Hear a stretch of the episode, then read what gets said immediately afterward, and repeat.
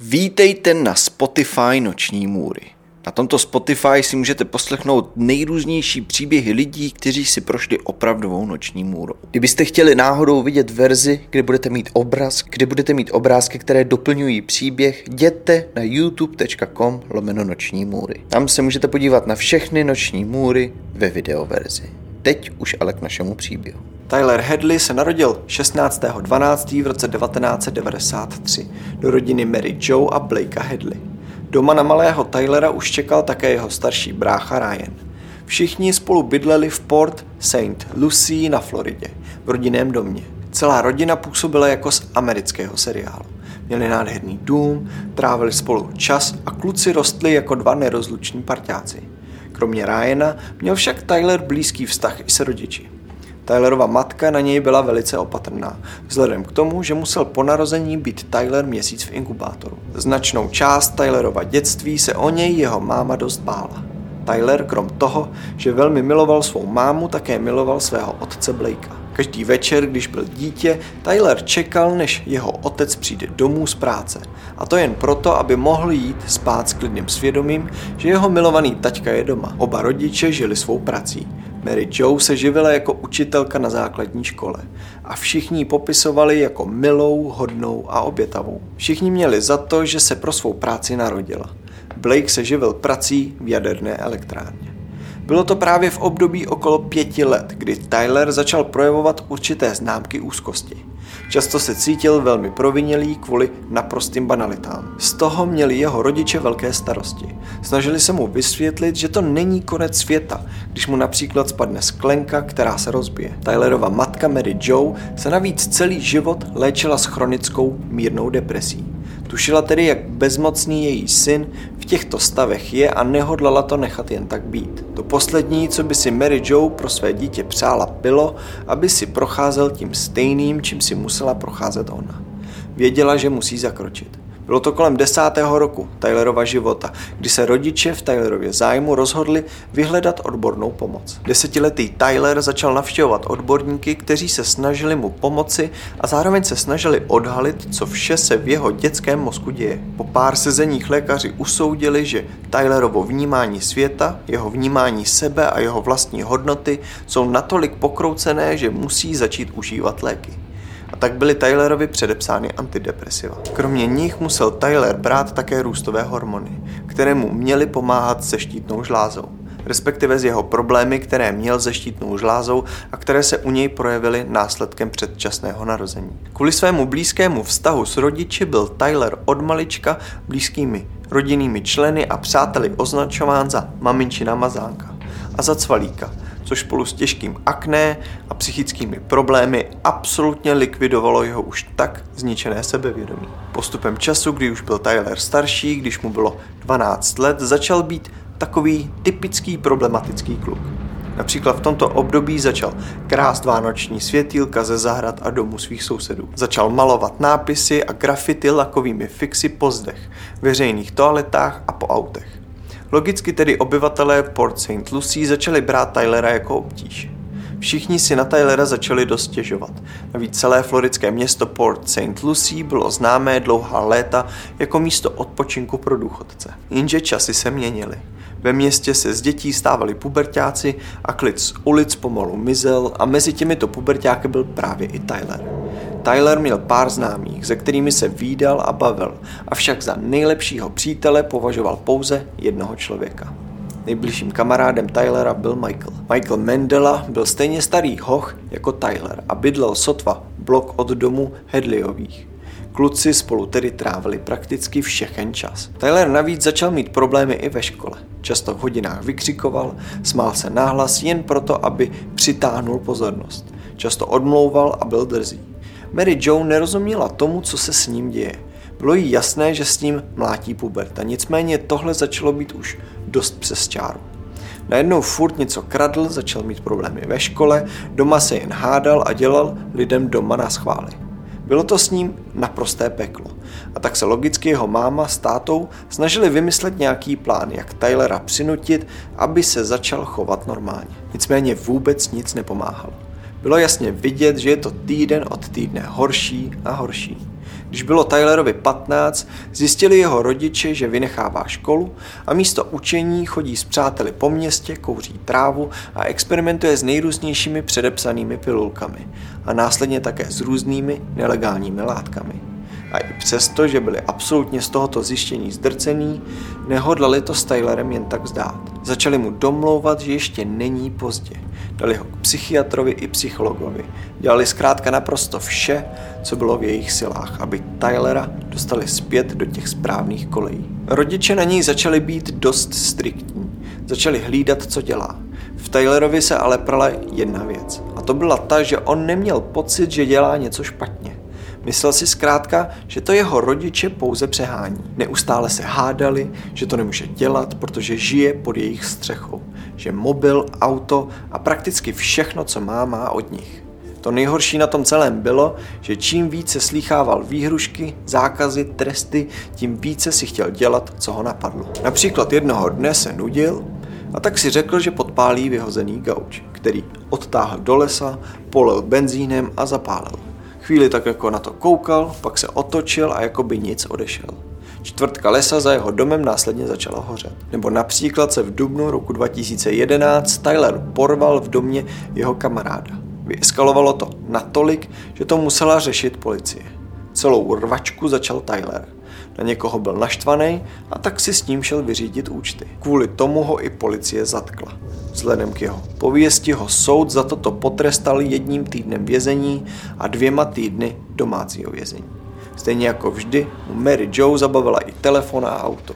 Na což Tyler klasicky reagoval tím, že na to nemá právo a že telefon potřebuje.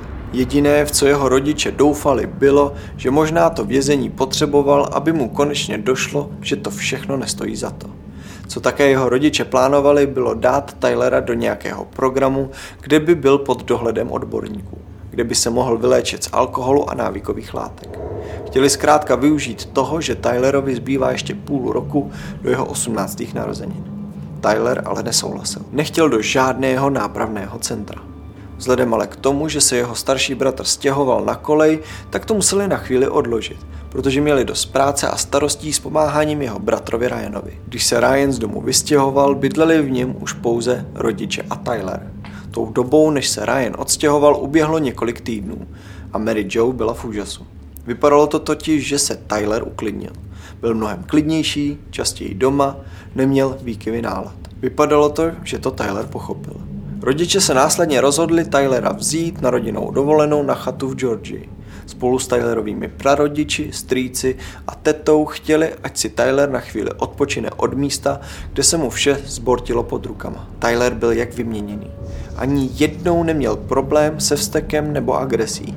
Ani jednou neměl problém jít s nimi na nějakou procházku nebo výlet. Ani jednou se nepohádal ani s ní, ani se svojí tetou nebo kýmkoliv jiným z rodiny. Rodiče Tylera začali doufat, že nápravné centrum nebude třeba, že Tylerovi pobyt za mřížemi otevřel oči. Po příjezdu domů z této malé dovolené vypadala situace mnohem klidněji. Vypadalo to, že si všechno sedlo a mezi rodiči a Tylerem se trochu vyčistil vzduch. 16. července 2011 napsal Tyler status na svůj facebookový profil. Napsal tam dnes party v mojím bejváku. Možná. Když tohle ale četli jeho kamarádi, tak byli naprosto zmatení.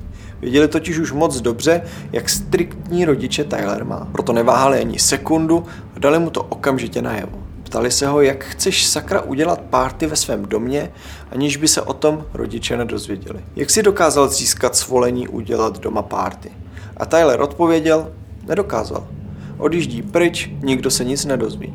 Tyler navíc nepozval na tuhle párty jenom svoje kamarády. Tyler pozval kohokoliv, kdo by chtěl dorazit. Bylo to takové množství lidí, že neměl šanci všechny znát.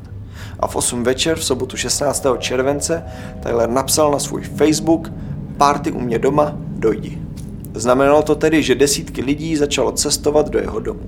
Tyler mezi tím nakoupil všechno důležité na tuhle párty. Chlast, jídlo, připravil aparát s hudbou.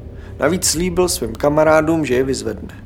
Když se vrátil domů, tak se nestačil divit, jak neskutečně se zpráva o párty rozšířila. Bylo tam desítky teenagerů, kteří netrpělivě čekali na tuto akci. Pil se alkohol, řvala hudba a hodiny utíkaly. Během večera do domu Tylera dorazilo více než 60 lidí, z nichž Tyler znal sotva pár. Tyler kdykoliv se zdálo, že je hudba až moc nahlas, nebo když byl až příliš velký hluk, tak jen říkal, ať se lidi trochu uklidní, že opravdu nechce, aby dorazili policisti. To bylo ovšem jediný, co se zdálo, že Tylerovi vadí, protože z domu se stávalo postupem párty naprostý smetiště. Lidi sem tam něco rozbili, malovali na stěny a dělali víceméně cokoliv, co chtěli. Na zemi se všude po zemi začali válet kromě lahví od piva a alkoholu, také nedopalky. Lidé na párty začali típat cigarety o gauč, házet je ještě zapálené na koberec a šlapat na ně. Když si Michael, nejlepší kamarád, všiml tohohle všeho, tak šel za Tylerem a řekl mu, Tylere, tvoji rodiče to poznají, tohle už jen tak nevyčistíš, co blázníš. Tyler neodpověděl, jen se tak na něj podíval a šel pryč.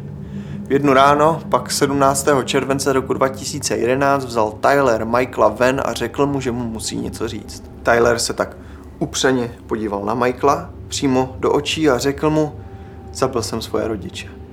Michael mu vůbec nevěřil. Začal se smát a říkal, jo, jo, jasný. Tyler ale řekl, fakt, nelžu. Udělal jsem to. Michael tomu ale pořád nechtěl věřit a jen řekl, to jsi neudělal, Tyler. Tyler otočil Michaela směrem ke svému domu, ukázal na příjezdovou cestu a zeptal se Michaela, co pak si myslíš, že by tu mý rodiče měli auto, kdyby opravdu odjeli do Orlanda. Michael tomu ale nevěřil. Věděl, že i přes všechny neschody Tyler své rodiče miloval.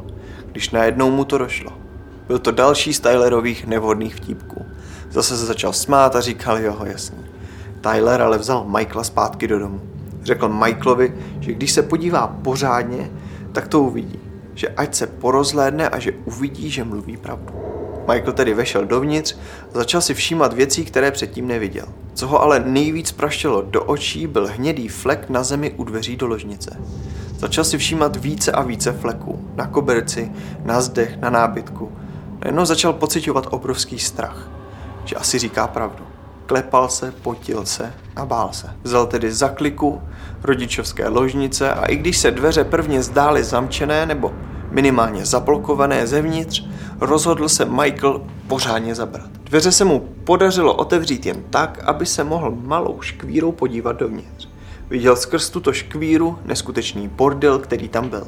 Ještě tedy trochu zatlačil a najednou si všiml, že z toho bordelu kouká lidská noha. Zavřel okamžitě dveře a naprosto o ně měl.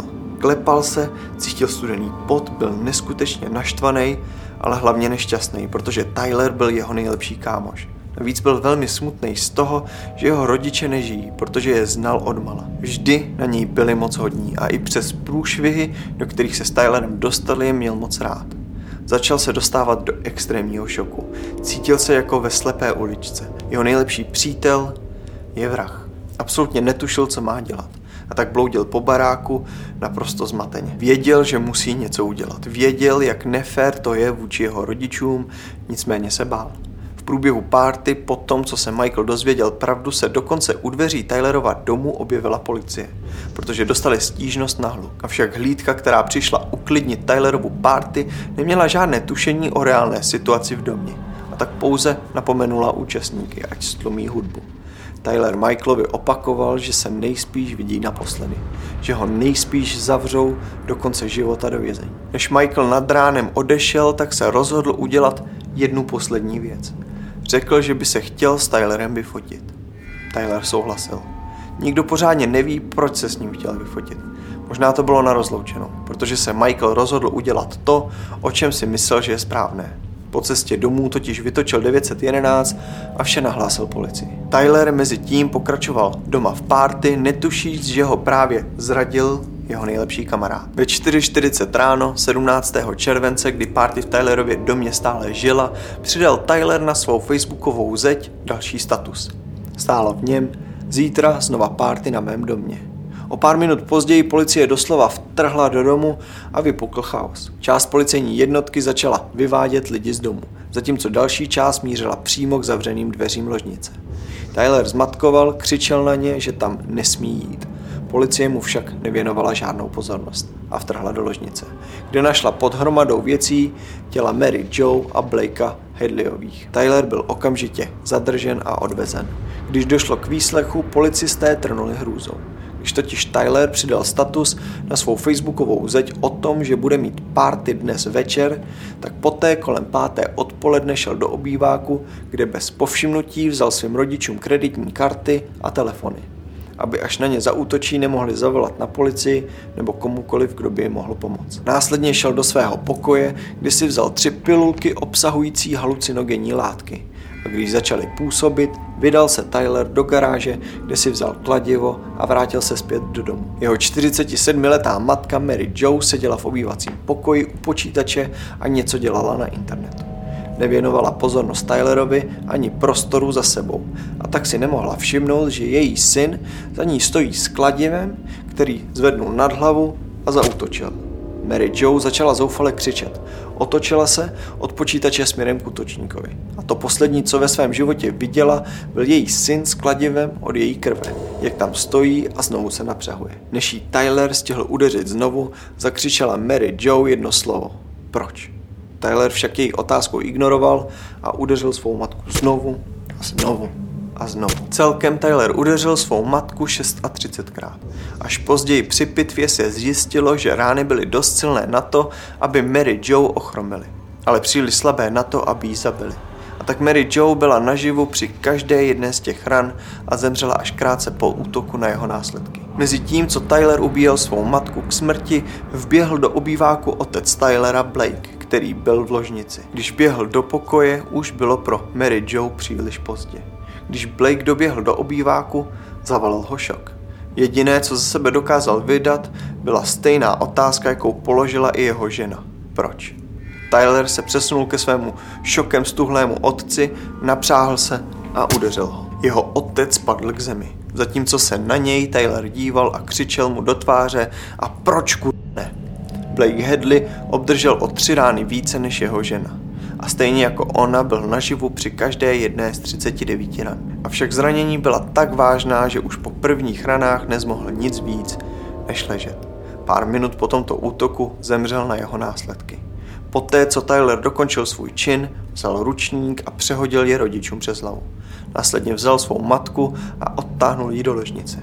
Chvíli na to šel do obýváku pro svého otce Blakea, aby odtáhl i jeho. Tyler nechal těla svých rodičů na zemi uprostřed jejich ložnice a mezi ně hodil zakrvácené kladivo. Následně začal procházet dům a bral do rukou každou věc, která mu jakkoliv připomínala jeho rodiče. Tyto věci potom naházel do ložnice na těla svých rodičů. Když s tímhle pohřbíváním skončil, vydal se zpět do obýváku. Všude byla krev. Tyler se tedy dal do uklízení. Snad tři hodiny jen uklízel vše, co zvládnu. A ačkoliv se snažil, moc precizní práce to nebyla. Všude zbyly cákance a fleky od krve.